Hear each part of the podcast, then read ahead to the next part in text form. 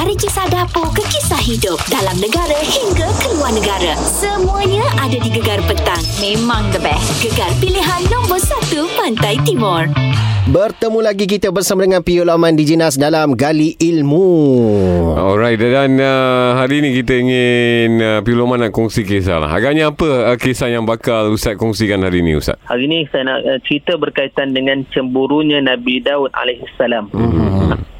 Walaupun dia nabi dan mana-mana nabi pun uh, dia tetap manusia macam kita Betul. dan dia ada perasaan yalah perasaan marah, perasaan cemburu, perasaan normal manusia lah. Hmm. Cumanya jangan kita letakkan mereka ni sama dengan kita tak boleh lah. Hmm. Mereka ada kesalahan sikit-sikit yang Allah Taala jadikan pada mereka Mhm. tapi mereka tetap maksum dan tidak ada dosa. Mhm. Ha, kita cemburunya Nabi Daud alaihissalam ni kisah ni uh, daripada Abu Hurairah radhiyallahu anha Nabi SAW bersabda dan mafhumnya saya ambil kisah yang Rasulullah sebut ni bagaimana Nabi Daud alaihissalam dia mempunyai sifat cemburu yang kuatlah yang tebal juga. Mhm. Dan setiap kali dia keluar daripada rumah, Hmm. dia akan berpesan kepada isterinya kunci pintu. Ha Hmm. macam tu. Hmm. Ha, dan uh, kisahnya satu hari apabila Nabi Daud alaihissalam macam biasa dia keluar daripada rumah, dia, dia pesan pada isterinya awak tutup semua pintu dia ningkat ni tutup berhabis.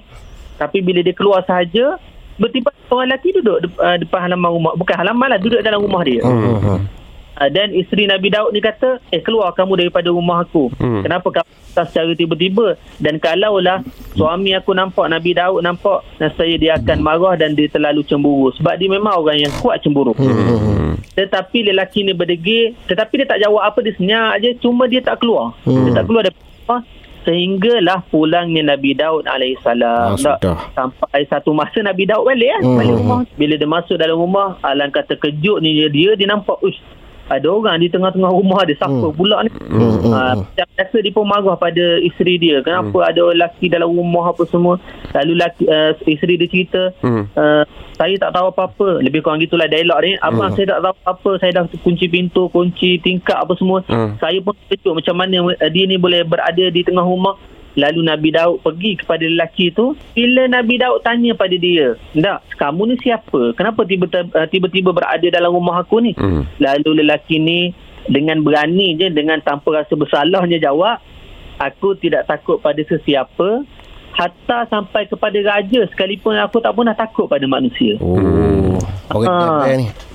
Orang debel ni. Hmm. Bila dia jawab tu, Nabi Musa pun eh Nabi sorry, Nabi Daud pun berasa pelik. Eh, Hmm. kenapa pula dia cakap gitu? Hmm. Dan tahulah Nabi Daud dia bukanlah manusia tetapi uh, dia adalah malaikat maut yang menyerupai manusia. Masya Allah. Malaikat rupanya. Kisahnya hebatnya Nabi Daud ni bila dia tahu dia nak mati, Hmm. dia pergi tempat yang sepatutnya dia meninggal Mhm. dan uh, malaikat cabut nyawa, tarik nyawa dia dan meninggallah Nabi Daud alaihissalam. Masya Allah. Hmm.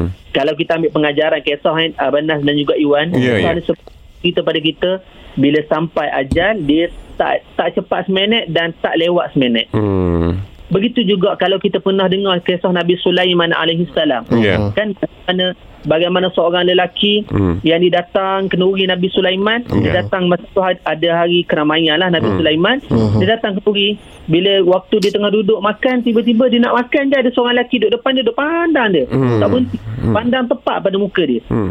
jadi bila dia nak makan rasa bersalah benar Hmm. Nak- orang tu duduk pandang je aku duduk pandang je aku Hmm. last kali tak jadi nak makan Mhm. bila tak jadi nak makan dia pergi kepada uh, Nabi Sulaiman dia kata wahai Nabi Sulaiman ada ada tetamu awak seorang ni duduk tengok ke aku jadi aku nak makan pun tak tak, tak selesa Hmm. lalu Nabi Sulaiman kata yang mana satu bila dia tunjuk saja Nabi Sulaiman tengok Hmm. dia kata itu, itu bukan manusia tetapi itu adalah malaikat maut Masya yang melihat kamu Hmm. Allah Rabbi. dan dia kata boleh tak dia minta kepada Nabi Sulaiman kan Hmm. boleh tak hantar tempat yang jauh daripada sini Hmm. supaya tempat tu tidak dapat dikesan oleh malaikat, Malaikat maut maut ni. Ha. ha. Nabi Sulaiman kata tidak ada tempat yang malaikat maut tak boleh kesan Hmm. tetapi aku boleh hantar kamu tempat yang jauh. Hmm, hmm. Lalu bila Nabi Sulaiman minta di pejam mata, di pejam mata Nabi Sulaiman arahkan angin untuk hantar di tempat yang jauh satu pulau yang orang tak ada. Hmm. Mhm. Tapi alangkah terkejutnya dia bila dia buka mata Hmm.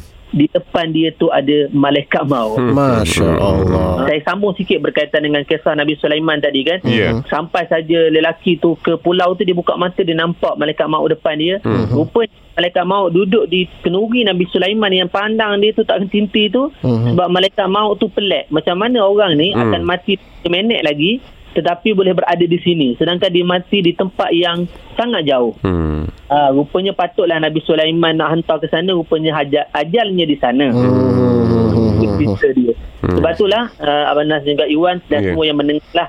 Uh, sebenarnya ber- berkaitan dengan kematian tadi macam macam saya sebut tu lah Hmm. tak cepat seminit dan tak lewat seminit dan kita sebagai orang biasa ni Hmm. uh, kalau kita mendengar kematian kan dan kita terkejut lebih-lebih lagi orang yang rapat dengan kita lah Hmm, sahabat betul. kita adik-adik kita jiran Hmm. tetangga kita Hmm. dengar mati kita kita terkejut ya Allah mati dah dia Hmm. Okey. Kata ulama bila kita terkejut dengan kematian seseorang, hendaklah kita tahu orang yang mati itu dia lebih terkejut yang dia telah mati. Masya Allah. Ada satu kisah seorang ulama dia lalu dekat satu rumah dia dengar orang menangis. Hmm. Lepas tu dia ketuk dia bagi salam, orang tu buka pintu dia tanya kenapa kamu menangis? Hmm. Orang tu kata aku menangis sebab uh, keluarga aku baru saja meninggal dunia. Hmm. Lalu apa kata ulama tu? Kalaulah kamu tahu bahawa sakitnya mati tu. Kalau kamu tahu yang kematian tu sangat-sangat sakit, Allah. kamu tak akan menangis untuk dia, tetapi kamu menangis untuk diri kamu sendiri. dia kata. Allahu Rabbi. Ah. Sebab orang yang dah mati tu sekurang-kurangnya dia telah rasa macam mana sakitnya mati. Allah. Lepas dah dia.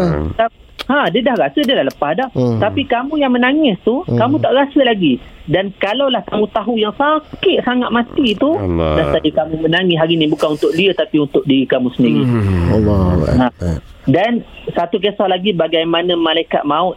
Malaikat maut ni tugas dia cabut nyawa orang. Hmm. Tapi bila pengakhiran semua orang dah mati, dia last kali mati, Hmm. last kali mati bila nyawanya dicabut, dia kata apa pada Allah? Hmm. Dia kata ya Allah, kalaulah aku tahu macam ni lah sakitnya mati, Mhm. nasaya aku tak buat, aku tak buat tugas cabut nyawa orang ni. Allah.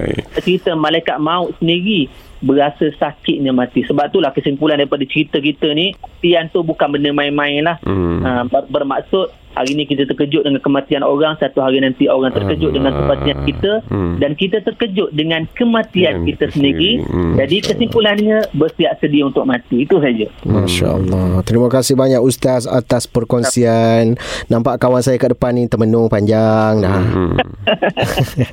Kita jumpa lagi Ustaz eh. InsyaAllah. Rantau Abang Penyuwet Telur Di Gegar Petang Kita hello-hello Hai Gegar Tengah dengar Gegar lah. Gegar pilihan nombor 1 Pantai Timur